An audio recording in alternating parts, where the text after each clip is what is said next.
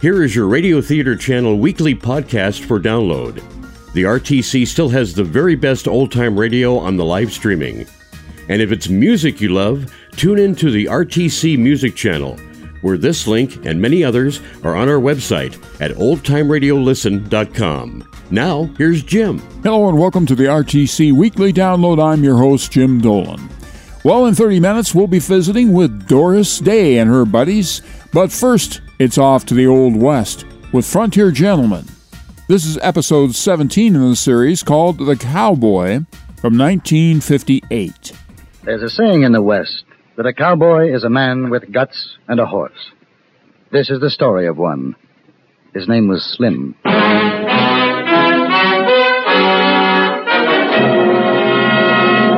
Frontier Gentleman.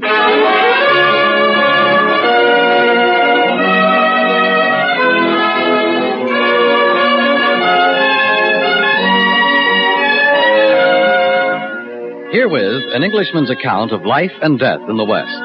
As a reporter for the London Times, he writes his colorful and unusual stories. But as a man with a gun, he lives and becomes a part of the violent years in the new territories. Now, starring John Dehner, this is the story of J.B. Kendall, Frontier Gentleman.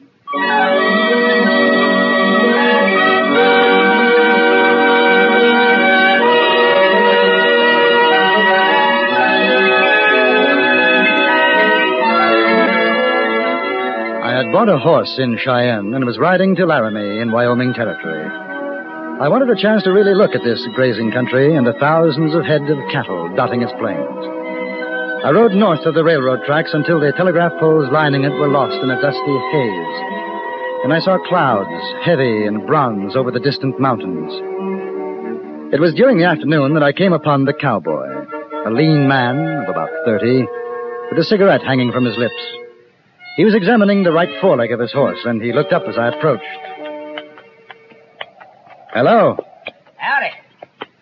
You need any help? Fool horse stepped in a gopher hole. Don't seem to be no spring, though. Ah. Fine looking animal. He ain't a bad old buzzard head. Hey, you English? yes. You a ranchman? No, no. A newspaper correspondent. Oh, thought maybe if you was a ranchman, you'd be looking for a hand. I'm sorry. You don't make no never mind. I'm chassaying over to Laramie. Figure I'll get me a job on them new layouts I hear tells open up.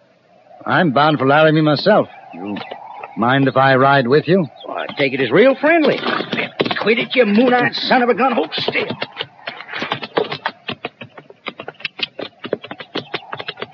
Do you think we'll have rain? Eh, don't feel like it. Of course, you can't tell with them clouds.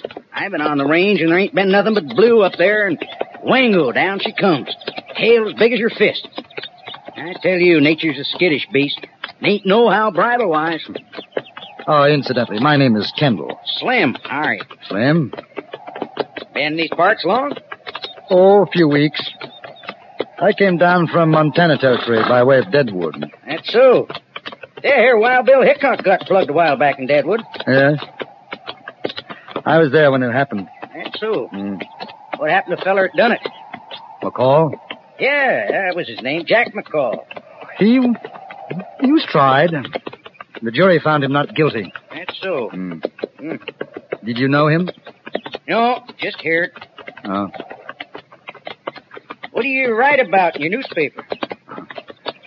What I see, people out here, their way of living, Kind of different in England, huh? yes, it's quite different. Ain't no plains, or mountains, or rivers. Ain't nothing back eastern England like we got here. That's true. Don't figure how come a man went to live back here. Well, it's a different kind of country, a different kind of life. It's a. Look, What? didn't sound like no regular shooting. Oh, hold still, horse, or I'll mash your sides in.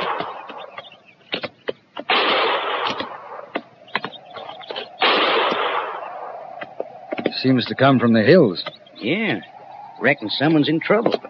Let's go. A range of hills, low lying, somber, about a mile to our north. It was from that direction we heard the shots. Slim's horse easily outdistanced mine, and by the time I reached the first slopes, the cowboy had disappeared into a canyon. Over here.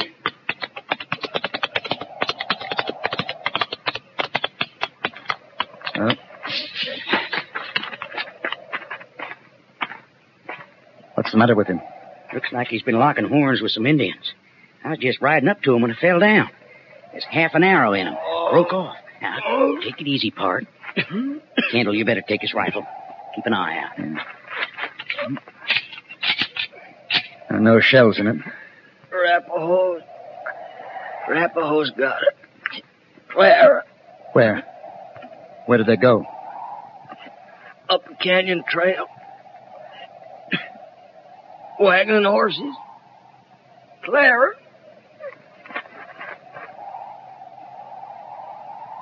Oh, that's too bad. Too bad. He ain't gonna have no breakfast again forever, that's for sure. Uh, what about the woman? Clara. I guess she's still alive, though maybe she'd rather not be. Indians keep captured white women around, sometimes for hostage, sometimes for other things. Well, do you think we'd have a chance of catching up with them? It might. Depends on how long a start they got and how many. I'd kind of like to bury him first. Ain't fitting for a man to lie out in the open after he's curled up. but it'll take time. What about the woman? It won't go no better or worse with her for the time. Oh, that ground's too hard for hand digging. We'd have to make a rock grave. Tell you what, though. You start on it. I'll work up the canyon a bit, see if I can find signs. Now, if you hear three shots, come a running. I'll do the same for you. Right. Wait. He may have some shells left for the Winchester. Yeah. Yeah. Well, that's something. Eight of them. You better keep the rifle here. So long.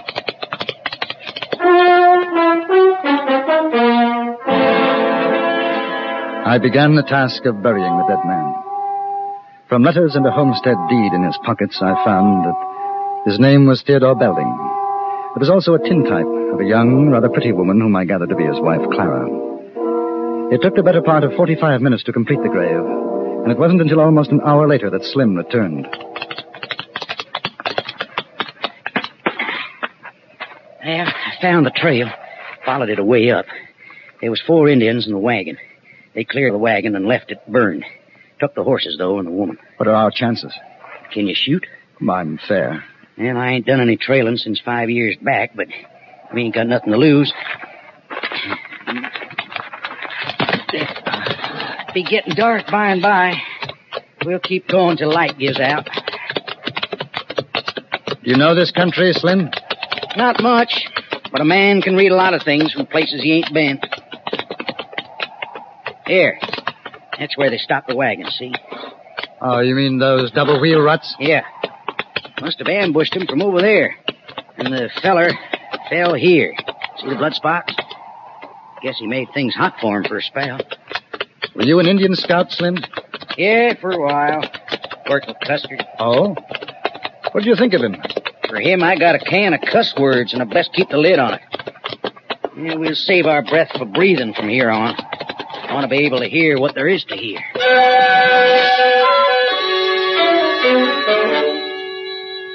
We went on up the canyon, Slim reading the ground, or, as he put it, following sign. For a mile or more, the trail was obvious, even to the most unpracticed eye, but after we passed the burned out wagon, it became more difficult to follow. For another hour, we rode in silence. The sun was beginning to set. A cool breeze was sweeping down the canyon. Oh, Oh, now. you hear that? Could mean Indians made a camp. Those crows ain't flying. Figure they're sitting in the trees waiting for a handout. Uh, unless they're feeding on carrion. It wouldn't be corn if there were. Sounds as if they're in those trees. See, just over the rise? Don't seem smart enough for Indians to make a camp this early. Or they know we're following and they're waiting for us. Shut your mouth, you glandered, spavin coyote. Hoss smells them. Now, we better tie the critters up. All right.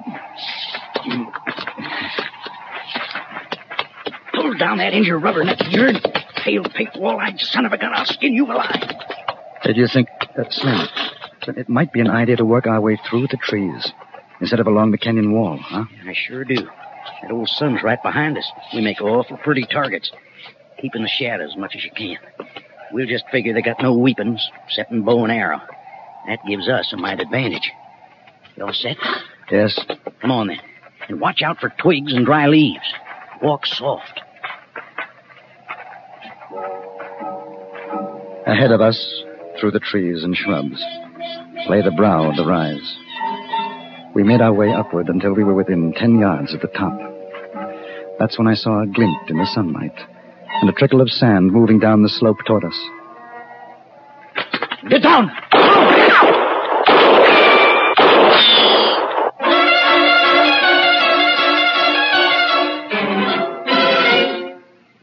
In a moment, we return to Frontier Gentleman. Does that sound go with this music? Sure it does, when it's the sound of the shutters coming off the summer place in the woods, in the mountains, or at the shore. Only five more days from now, all America opens up the summer place as we swing into the three-day Memorial Day weekend, the first great outdoor holiday of the year. But first, what does your summer place need? In the refrigerator, on the kitchen shelves, the bathroom shelves, round the grill. Check now. Make a list now. Buy at your grocer's, your druggist, your hardware store. Then you'll be all set for that great big three-day weekend. And say, don't forget to have your portable radio checked and ready. Wherever you spend your happy holiday, there's a CBS radio network station to keep you posted on the weather and the news. And now we return you to the Anthony Ellis production of Frontier Gentleman.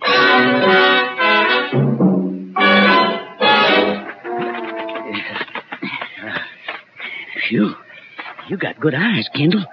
I sure could feel the sawdust in my beard that time. Where are they? Well, one of them's between the boulders, a little to the right of the clump of alders. There, you can see the rifle sight. Want to try a shot with a Winchester? No, not yet. Only eight shells. We better save them. How many rounds you got for your gun? About 20. I got near the same. Say 50 rounds between guns and rifle. Not bad if it don't take too long. How many you figure we're shooting? Two, from the sound of it. Sharp's repeaters, that's for sure. Well, we sure cut a big gut that time. Seems to me the only thing to do now is to wait until it's dark. There's no other way to get at them without being seen. I'm wondering what our chances are after dark. We ain't in the best position. Might be we ought to pull back down canyon, wait for morning before we pick up the trail. And what about the woman? Well, if she's still alive, she knows there's help around. White man, come out from trees. We'll make medicine. Here's the Indian couldn't drive nails in a snowbank. He's trying to draw a fire. Locate us. We'll let him. You want to make medicine, Siwash? You come down here.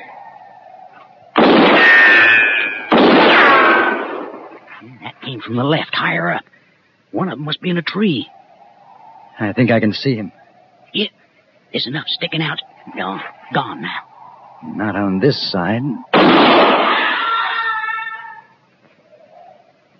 Now there's one good Indian. Where'd you learn to shoot like that, mister? Odd places. What? I'm hit. Where? Oh, I'm hit in the arm. Oh, man, that hurts. Oh, that hurts. Let me see now, Slim. Oh. oh. Well, it ain't the gun hand anyhow. Can you, you bind it up? Yes.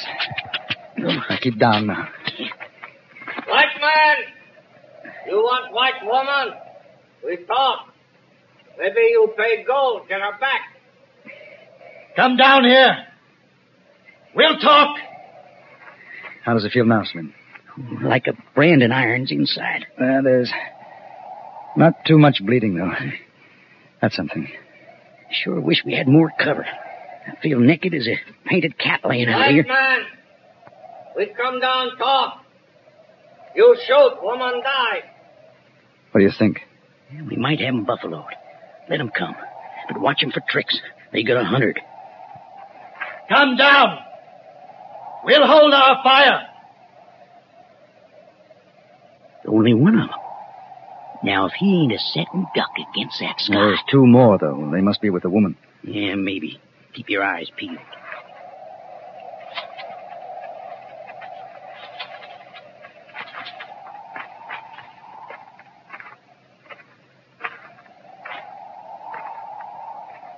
White man has been wounded.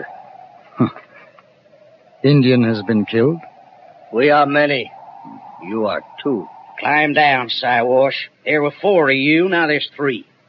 I am Little Knife, chief of the Arapaho. You're Little Knife, a renegade dog who steals women. Little Knife not renegade. Fight with Crazy Horse. Little Knife not steal woman, take woman. Like white man take Little Knife land.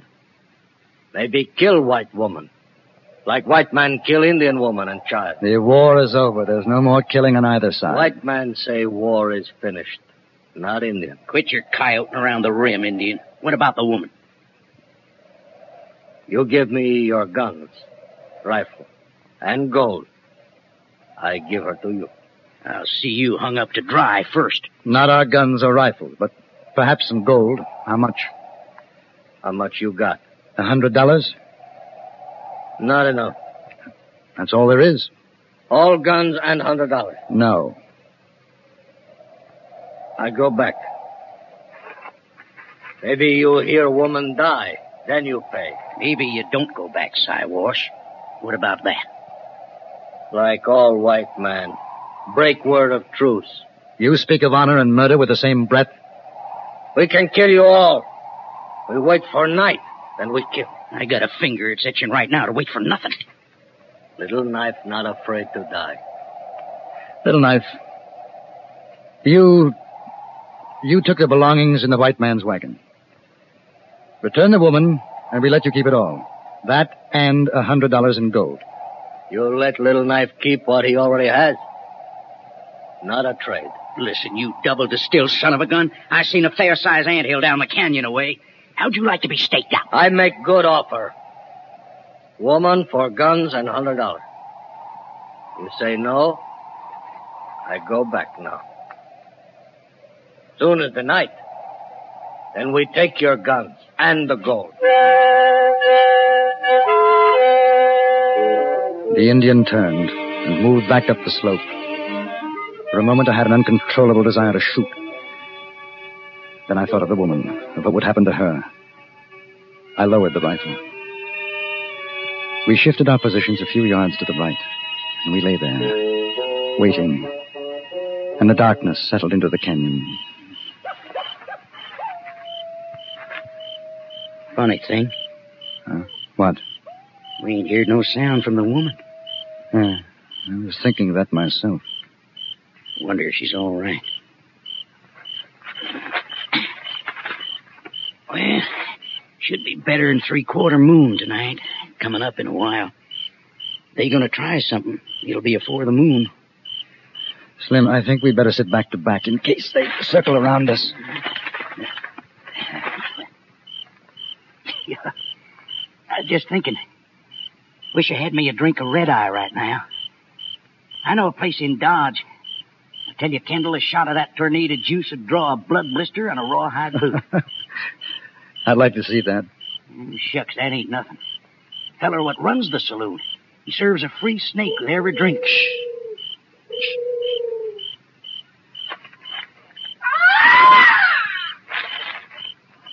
That ain't what you think. It ain't no woman, that's an Indian. I know, I've heard him before.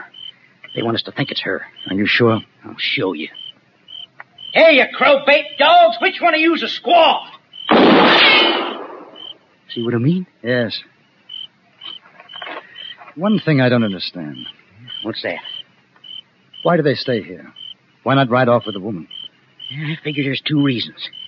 First, Little Knife's probably left the reservation. He ain't got no particular place to go. Second, they want our guns. Indian will do a lot of fool things to get hold of a gun. Come to think of it, there's there's something else. Oh? Yeah. Maybe they're low on bullets. You reckon? Yeah. It's quite possible. That's why they haven't attacked. Sure. Sure, they're using sharps repeaters. That feller's Winchester ain't the same caliber. So whatever shells they picked up in the wagon ain't worth a thing. In which case, we don't wait for them to attack us. Uh, I know what you're getting at, but it won't work. Well, why not? That wouldn't be no good. Not with his busted wing. Slim, you stay here. Cover me with the rifle. Uh-uh. No, he'll hear you before you get ten feet up the rise. Slim, I'll admit that I'm a comparative greenhorn in your territory, but I've had the dubious pleasure of slitting a number of throats under similar circumstances in India. Those chaps didn't hear me. I'll take my chances with these Arapaho. Well, you, you gonna use a knife? Oh, if I have to, yes. you sure are a funny kind of Englishman. Here, take the rifle. Mister, I sure hope you know what you're doing. so do I. I crawled out of the hollow and inched my way up the slope. I had seen the flash of the Indian's rifle and knew his approximate location. In the direction I was taking, I planned to reach the top of the hill some yards from where I had last seen him. It was slow, slow.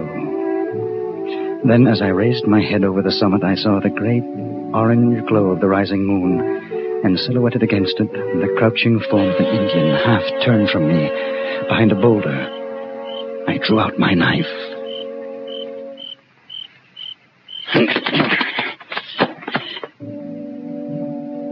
he died without a sound. Then I made out Little Knife and the remaining Indian. They were a few feet away, standing over a gagged and bound body. And in the constantly growing moonlight, I saw the chief bend down, the glitter of steel in his hand. This time I knew it would be a woman's scream I was going to hear. Little knife! Huh? Kendall! Kendall! It's all right, Slim. She's alive. She's all right. I cut the ropes, loosened the gag from the woman's mouth, and for a long moment she only looked at me. Then she began to cry. I carried her down the slope to where Slim was waiting. Then I went back to get the Indian horses and the things which had belonged to Belding and his wife. After that, Slim and I took her to Laramie in Wyoming Territory.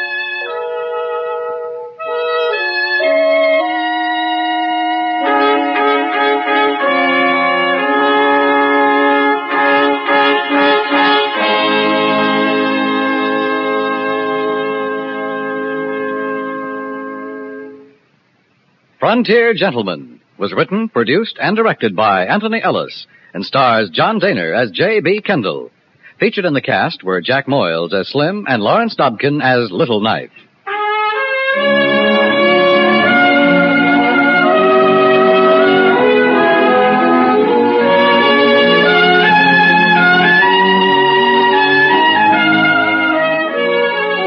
Join us again next week for another report from The Frontier Gentleman.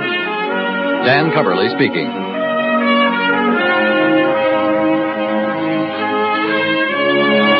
Today, hear Jack Benny on the CBS Radio Network.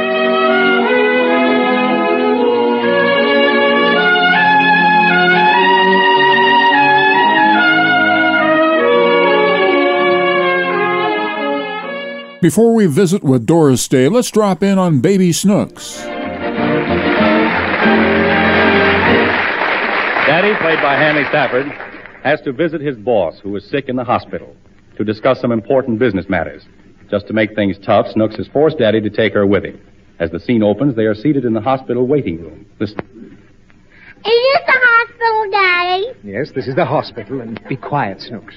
It smells funny. Well, all, all hospitals smell like this Why? on account of the antiseptic. Auntie who? Antiseptic. Antiseptic has a disagreeable odor. Why don't they give her a bath? Now listen, I'm not going to sit here and answer a lot of your nonsensical questions. And stop jumping up and down like a nervous cat. That man's doing it. Look at him, Daddy. Yes, he's an expectant father. Does he expect his father, Daddy? No, he expects a baby. Why? Oh, leave me alone. Snooks, stop pacing behind that poor fella. Where's he going now, Daddy? He's going in to speak to the doctor. He's nervous. Why? Maybe he knows what's coming. Come over here and sit next to me. Let me see your voice, Daddy. We can't go in yet. Why? Because the nurse is in his room attending to him. What's the nurse doing, Daddy? I don't know. I suppose she's doing what all nurses have to do. My nurse used to have to take me. Now, never mind that. this is a different kind of nurse. This is a trained nurse. Oh. She's doing tricks in there. No. Stop asking questions. Why? Oh, just stop it, that's all. I don't want to be squabbling with you when we go in to see my boss. He's a very sick man. What's the matter with him, Daddy? Well, he's suffering from a respiratory condition. Respiratory condition? Yes. When he gets out of here, he's going to Switzerland for his lungs. Did he leave them there? No, he didn't leave them there. He's got them here. Where? Inside his body. I want to see them. Now, don't start that nonsense, Snooks. And another thing. When we go in his room, I want you to walk on tiptoe so as not to jar his nerves. And just say, here's some fruit. And I hope you feel better, Mr. Watt. Who's he? My boss. What's his name? Yes. Huh? That's his name. What? Yes, what is my boss's name? I don't know. I'm not asking you, I'm telling you. The name of my boss is what? His first name is Hugh. Me? Not you, Hugh. That's his first name, and what is his last name? What are you yelling about? Because you won't tell me his name. Oh, listen, Snooks. Everybody has a first name and a last name. My boss has a first name, and I have a first name. You know my first name? Uh-huh. Are you sure? Uh-huh. Well, what is it? Don't. You do, too. What does Mummy call me? Fathead. She does not. Now, don't remind me of it. Ah, what kind of a child can you expect when you marry a fishwife? Huh? I just want to be sure you don't upset my boss the way you do me. In fact, I think we'd better have a little rehearsal before we go in there. All right, Daddy. Now, I'll be the boss. Now, don't forget, I'm very sick. What's the matter with you, Daddy? Oh, nothing's the matter with me. You said you were sick. I'm not sick. My boss is sick. But right now, I'm my boss, so I must be sick. All right, get sick, Daddy. Now, don't worry. It's no job with you around. Now, let's try it. Here we go. Where are we going? Oh, nowhere. All right, come into the room. Be very quiet. Now, I'm sick in bed. There's nurses and doctors all around. And what's the first thing you say? Show me the baby. There isn't any baby. When Mommy got sick... No, that, that has nothing to do with this. You just say, I'm awful sorry you're sick, Mr. Watt. Here's some fruit. You understand? Uh-huh. Now, let's try it again. All right, I'm sick. Oh, How, Mr. Watt? I'm awful sorry you're sick. that's good. Now, go on. Where's the fruit? I ate it on the way to the hospital. Oh, what? Oh, Snooks, did you really eat all that fruit? Oh, I was hungry. Oh, this is a fine how do you do. I'm fine. How you do? Oh, stop that. I'm going to take you right home before you cause me any more trouble. I want to see the boss's lungs. I told you you can't see his lungs. Oh, come on, let's get out of here. I'll be good, Daddy. All right. Now, just remember, when you get in his room, don't speak unless you're spoken to. If my boss tells you he's very sick, you just say, I'm awful sorry. I'm awful sorry. And to cheer him up when he says he doesn't think he'll recover, you just say, I hope they'll pull you through. I hope they'll pull you through. That's all you have to remember. I'm awful sorry, and I hope they'll pull you through. Is that clear? Uh-huh. Oh, there's the nurse signaling to us. Oh, come on, we can go in. Now, be quiet, Snooks. Well, hello, Mr. Watt. Hello, Higgins. I, uh, I brought my little daughter to cheer you up. Oh, hello, Snooks. It's nice of you to come. How you feel, Mr. Watt? Well, Snooks, I think I'll recover. Oh, I'm awful sorry. Oh, that's a nice thing to say to a man who's at death's door. I hope they pull you through. Oh, Here to cheer me up, huh, Higgins? I, uh, she doesn't know what she's saying, Mr. Watt. I want to see your lungs. No! Take that child out of here right away. Call a nurse. His face is getting red, Daddy. You stop that. Sit there and don't open your mouth. Oh, my pressure's going up. Higgins, I'm a sick man. Why do you do this to me? Honestly, Mr. Watt, I do. You realize what I've got? Did you ever hear of a disease that sends your blood pressure up 60 points in two seconds? Makes your head spin and doesn't let you get a minute's rest? Hear of it, brother. I'm his father. I want to go home. I told you to keep quiet. Oh, Mr. Watt, I'll come back later alone, and we can go over the stuff then if you feel all right. All right, Higgins, but I, I don't think I'll be able to sit up in bed. Oh, no? No, I, I'm a little stiff. What's so funny about that? Daddy said you was a big stiff. Oh, come on, let's get out of here. You wait. I'll... Hey, come here. Don't run down that hall. They're feeding the babies. I want to hear the babies cry. Oh, you do, do you? All right.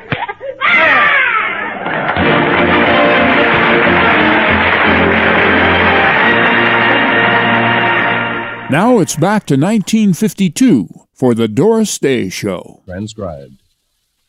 From Hollywood with Danny Thomas and Mrs. Gus Kahn as her guests, it's the Doris Day Show.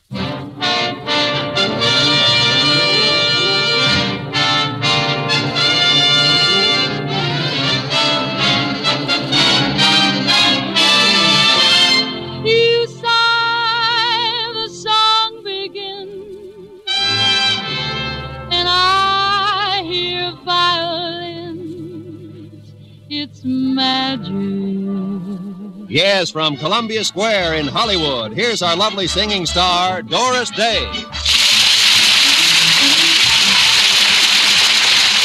Hi, everybody, and here we go with Hoo Hoo Hoo. Whose little boy, whose little boy, whose little boy are you? Who, who's chickadee, who's honeybee, Who's little he are you? Who, who, who, who's little man, who's ginger ale, whose fairy tale come true? Who, who's little lamb, strawberry jam, Who's candy jam Who, who, who is a lucky girl? You saved all your kissing for. Who is the whom, to whom the groom soon will mean all this and more to who do you know? Who loves you so? Who's feeling mighty fine? Who's she? She's me, little boy. Why, little boy, my little boy of mine.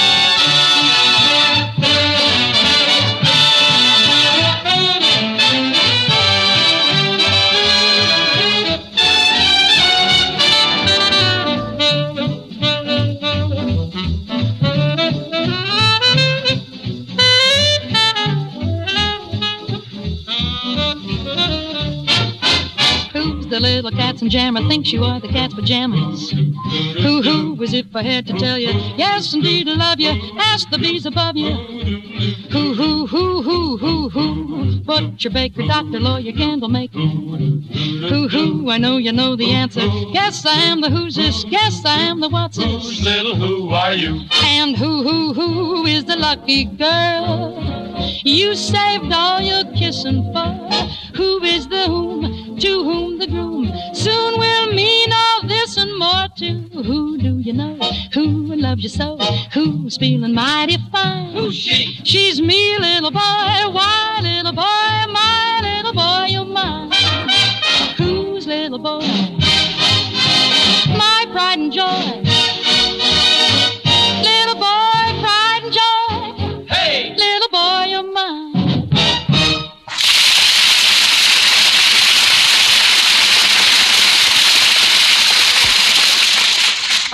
ladies and gentlemen. You know, I'm really so glad you could be with us tonight because two very dear friends of mine are joining us Mrs. Gus Kahn and one of my very favorite guys, Danny Thomas. And speaking of favorites and guys, I'd like to do one of my favorite new songs, which also happens to be about a guy who really is a guy.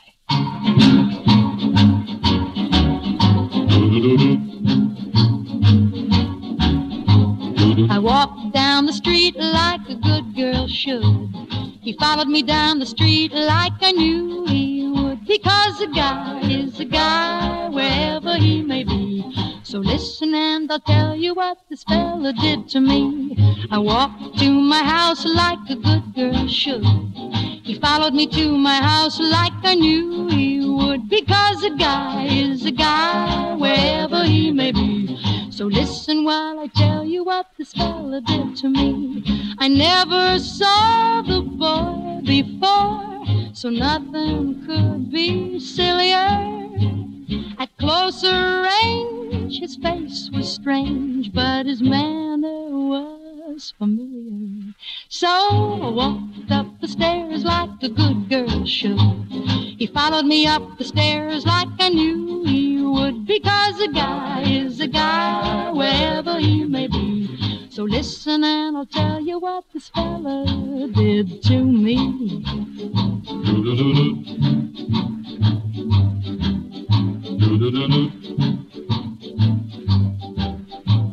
I stepped to my door like a good girl should. He stopped at my door like I knew he would because a guy is a guy wherever he may be. So listen while I tell you what this fella did to me. He asked me for a good night kiss. I said it's still good day. I would have told him more, except his lips got in the way. So I talked to Mama like a good girl should, and Maud talked to Pa like I knew she would, and they all agreed on the married life for me. The guy is my guy wherever he may be.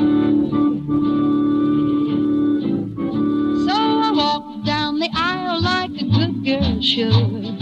He followed me down the aisle like I knew he would, because a guy is a guy wherever he may be. And now you've heard the story of what someone did to me. That's what he did to me.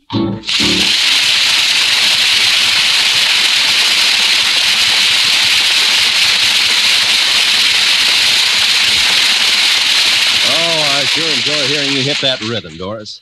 Thanks, Roy Rowan. I'm glad you're glad. You know, one thing a song has to have for me is rhythm. So what else is new? oh, I know. Our show. And it's time for me to welcome our first guest. Those of you who saw the Warner Brothers picture, I'll See You in My Dreams, know that I played the part of a woman who was the wife and life inspiration of one of our finest songwriters, Gus Kahn. Of course, I'm speaking of Grace Kahn. And folks, I want you all to know her too. May I present Mrs. Gus Kahn?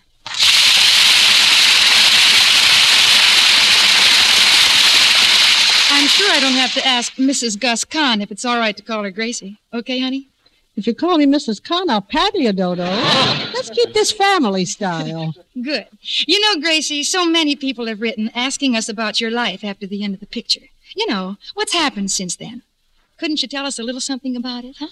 I've never stopped being what I started to be the first time I heard a song by Gus Kahn. I know. His number one fan. And his number one song plugger. That's what I still am to this day and proud of it. A song plugger. a fine song plugger you are. Here you've had my ear and any number of other ears for half a minute, and you haven't even mentioned one song. You're not being shy now, are you, Gracie? Maybe I am a little. Suppose I were to come right out and say my number one Gus Kahn plugged song right now is I'll See You in My Dreams. Can you imagine me doing that, Doris? Oh, Gracie, I couldn't. Some song pluggers I know would come right out and say, Doris, the song I'd love to hear you sing right now is the one I love belongs to somebody else. But I wouldn't do a thing like that. Gracie, would you really like to hear me sing that song? Dodo, you twisted my arm. All kidding aside, honey, I think your spirit and enthusiasm were just great. Don't ever change. And thanks so much for coming over tonight, honey. It's just been wonderful seeing you again. I know that everybody listening in feels just as I do, that they've gained something heartwarming in having met you.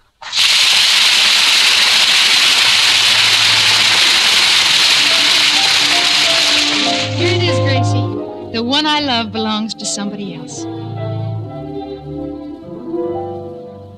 The one I love belongs to somebody else.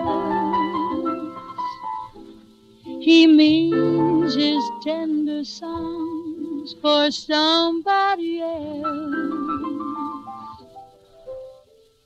And even when I have my arms around him, I know his thoughts are strong for somebody else.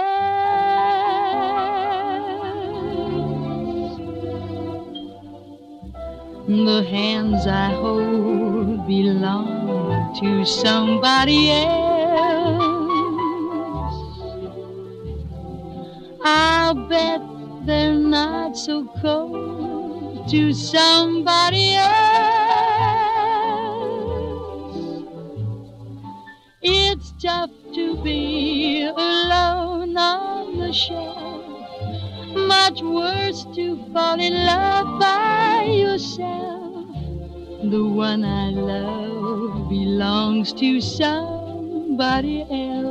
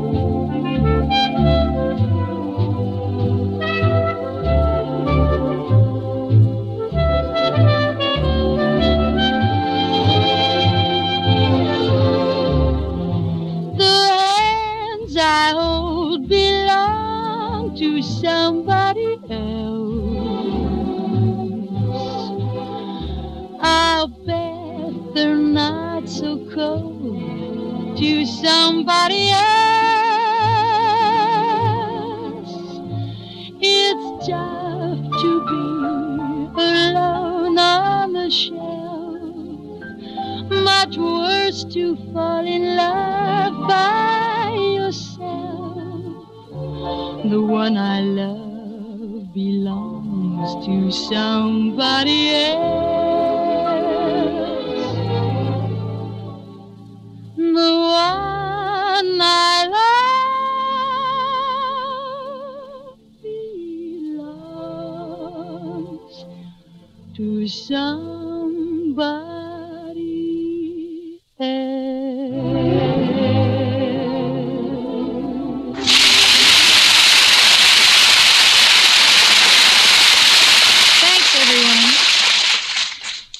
folks, I'd like to say a word about the one that belongs to you, the one you love.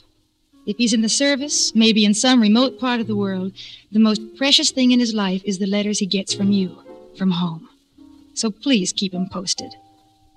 You know, I want you to know about a letter that I got recently from a GI guy in Korea. It was Dateline, Dog Face Villa, and it read like this Dear Doris, we had an outdoor movie a couple of weeks ago, and in it, you and some silly character spent six reels getting mad at each other, then making up, then getting mad again, then making up. I don't know how it is now back in the States, but it seems to us guys over here that somebody's wasting an awful lot of time. well, anyway, he goes on to invite me over there, and then he closes with If you can't make it in person, Doris, the letter would make this particular mud hole shine like a second lieutenant's bars. The letter is signed Private First Class John Boseman, 40th Division, United States Army. Well, wherever you are, John, this one is just for you.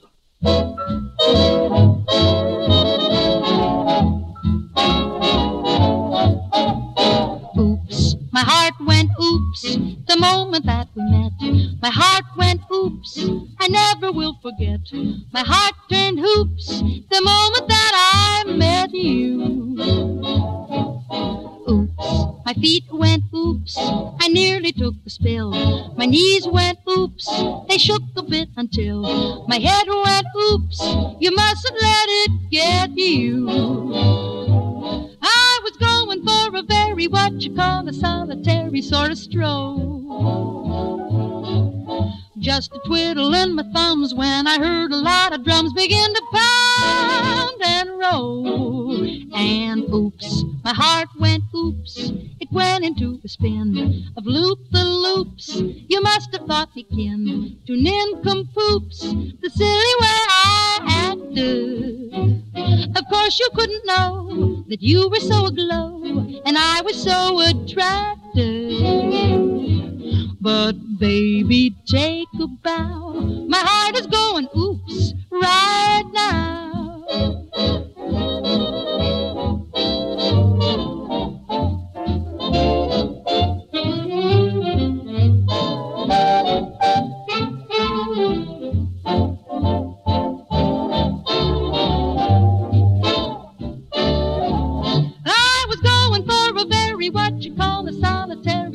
Stroll.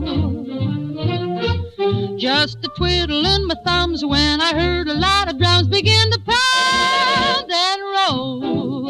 And oops, My heart went oops, it went into a spin of loop the loops.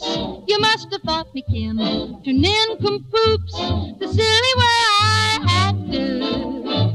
Of course, you couldn't know that you were so aglow and I was But baby, take a bow. My heart is going oops, oops, oops right now.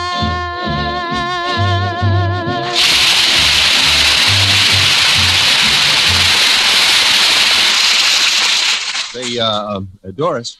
Oh, hi, Roy. What's on your mind? Well, uh, ever since I heard I was going to work with you, I've been thinking up ways to introduce you that would be, you know, different, sort of warm and friendly. Well, I thought what you said at the opening was warm and friendly. What? And here's Doris Day. Well, it's not something that's going to last, but it's neat and to the point. Uh, how would you handle it? Well, I hope you won't laugh at me. I promise I won't laugh at you. Okay. In Ireland, they have St. Patrick's Day. The Dutch have a day for the poppy. In France, day is jour. In Italy, giorno. In TV, the big day's for hoppy. But here on the coast, where the sun sets a street and the stars are discovered by Horace, you could go a long ways and search hundreds of days, but you won't find one nicer than Doris. Oh, Roy. Oh, that was so sweet. oh, oh, really? Uh-huh. You liked it better than And Here's Doris Day? Well, who wouldn't? Uh, But, but listen, you can't do something like that with every introduction, Roy. Oh, Doris, of course I can. Well, it's easy to think up rhymes about song titles and people if you have the talent for it. Um, you're sure about that? Perfectly. Fine. You can work one up for my next song. Okay, what's the title? Why did I tell you I was going to Shanghai when I want to be with you tonight, Roy? Well, uh, why did I tell you I was going to Shanghai? Shanghai. Well, there's uh, there's got to be something that rhymes with Shanghai. Tennis, anyone? Hey, I've got it. Good. For a moment there, I thought we'd lost you. And here's Doris Day to sing Shanghai. Oh, Roy, that's wonderful. Who's gonna kiss me? Who's gonna thrill me? Who's gonna hold me tight tonight? Why did I tell you I was going to Shanghai? I wanna be with you tonight. Why did I holler I was going to Shanghai? I wanna be with you tonight. It was just a little misunderstanding that a kiss on the cheek could patch. I need you so badly, I'd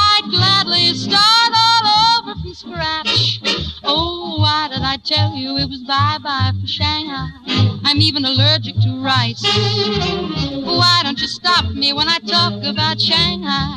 It's just a lover's device. Now who's gonna kiss me? Who's gonna thrill me? Who's gonna hold me tight? I'm right around the corner in the phone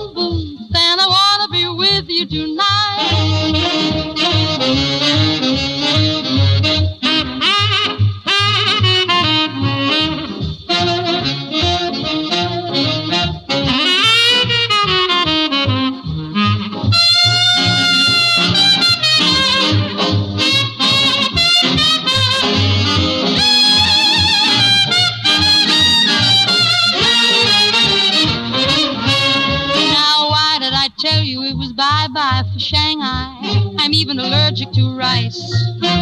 Why don't you stop me when I talk about Shanghai? It's just a lover's device.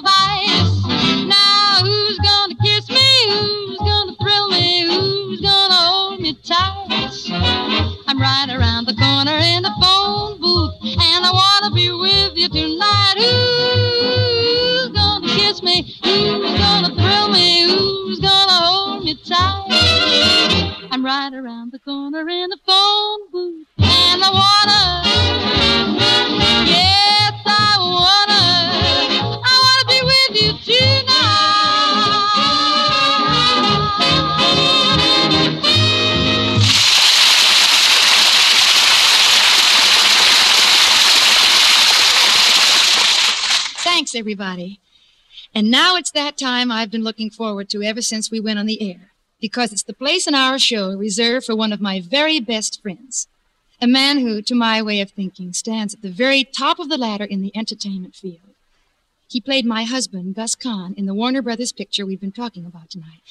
And to me, it was really a wonderful experience. Here he is, my friend Danny Thomas.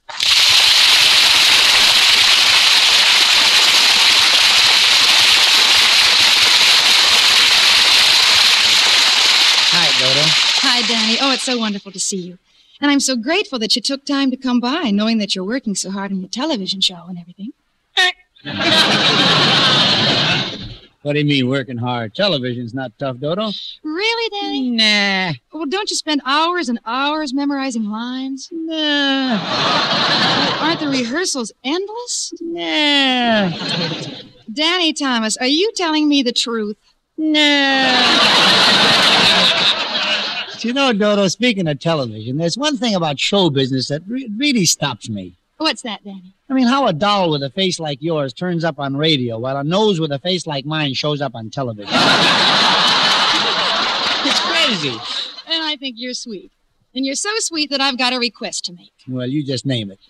Well, remember that scene in I'll See You in My Dreams where you finally came home to Chicago with me from New York? Yeah, Alone, for the first time in so long, on the train.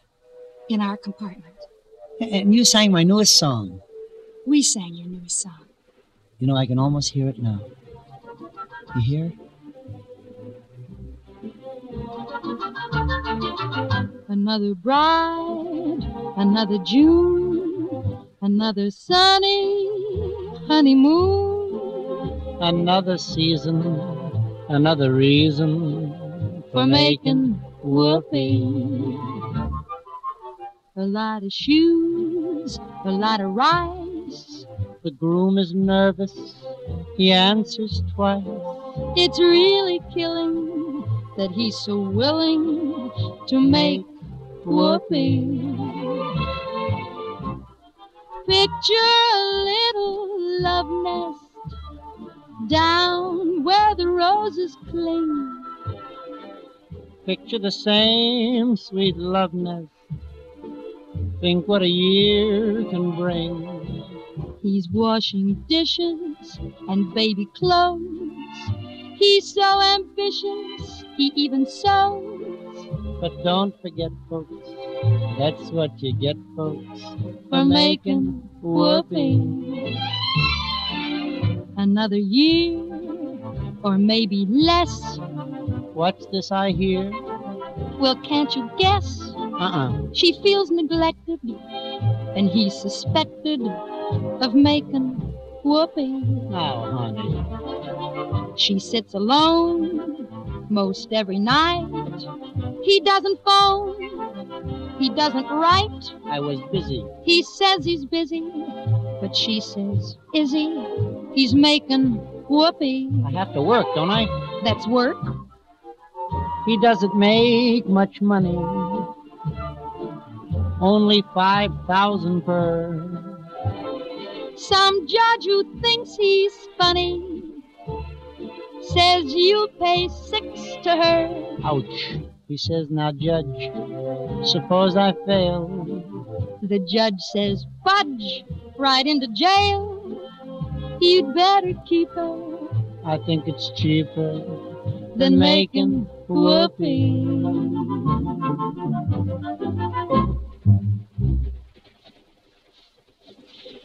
And remember, Danny, just when I started to kiss you, the porter knocked. And I opened the door, reluctantly. And the porter said, Uh, pardon me, folks, but you going to have some dinner?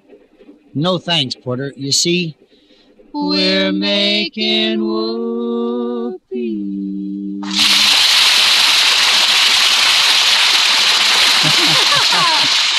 Oh, Danny, I have one more favor, please. anything, Dodo. Well, it just doesn't seem right since you took time to come all the way over here just to sing one song. How about Ain't We Got Fun? Well, if we ain't, who is? Let's go. Every morning, every evening, ain't we got fun? Not much money, oh, but honey, ain't we got fun? The rent's unpaid, dear. We're having a car. But anyway, dear, We'll stay as we are. even if we owe the grocer, Don't we have fun? Tax collectors getting closer. Still we have fun.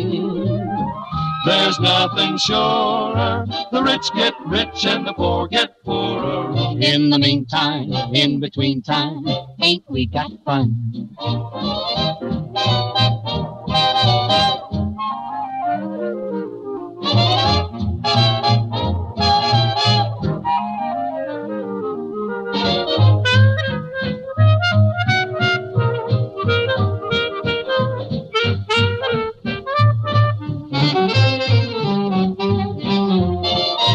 Even if we owe the grocer, don't we have fun? Tax collectors getting closer. Still, that guy around again? There's nothing surer. The rich get rich, And the poor get poorer. In the meantime, in between times, still we have a lot of fun.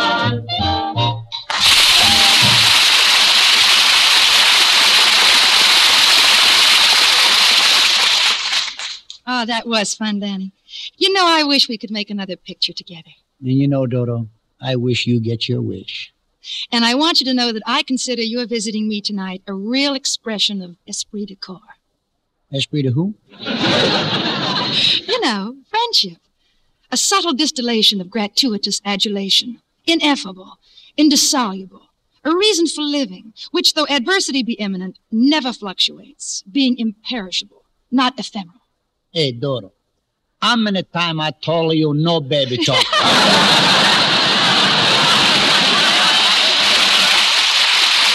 Thank you, Danny Thomas, and please come back real soon.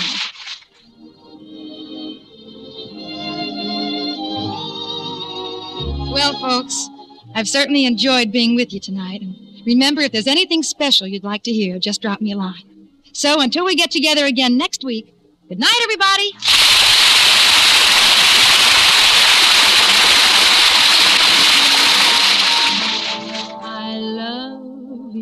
Each moment with you. Love to be with you. Honest, I do love to be with you. Where I belong, singing my songs for you. The Doris Day Show is a Martin Melcher production, directed and edited by Sam Pierce, written by David Gregory, and came to you transcribed from Hollywood. Doris Day appears through the courtesy of Warner Brothers Pictures and may soon be seen in The Winning Team, co starring with Ronald Reagan. Danny Thomas may soon be seen in the Warner Brothers production The Jazz Singer. That winds up our first Doris Day show here in your Friday night lineup of musical programs. Doris and Company will be back next Friday, as will Earl Wrightson and the Musiclanders, Georgie Price and his Big Timers, and Robert Q's Waxworks. And say, music fans, tonight's edition of the Waxworks is still straight ahead of you. Stay tuned and hear it next on most of these same stations. And don't forget, we'll all be by next Friday with another night full of music. Roy Rowan speaking.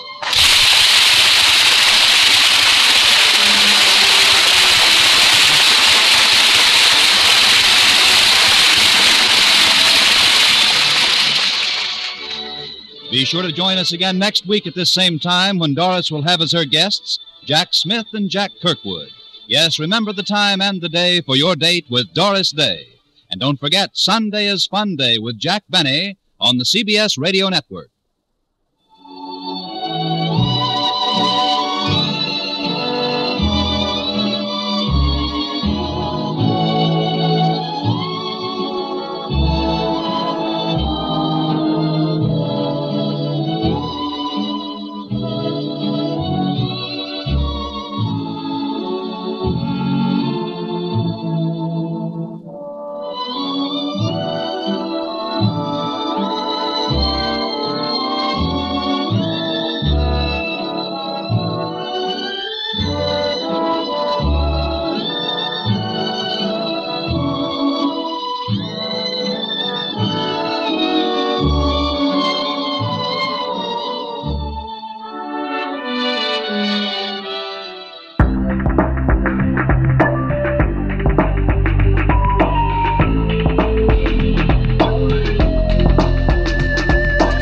That's it for this week. We'll be back next week with more old time radio. I hope you can join us then. Till then, this is Jim Dolan thanking you for listening.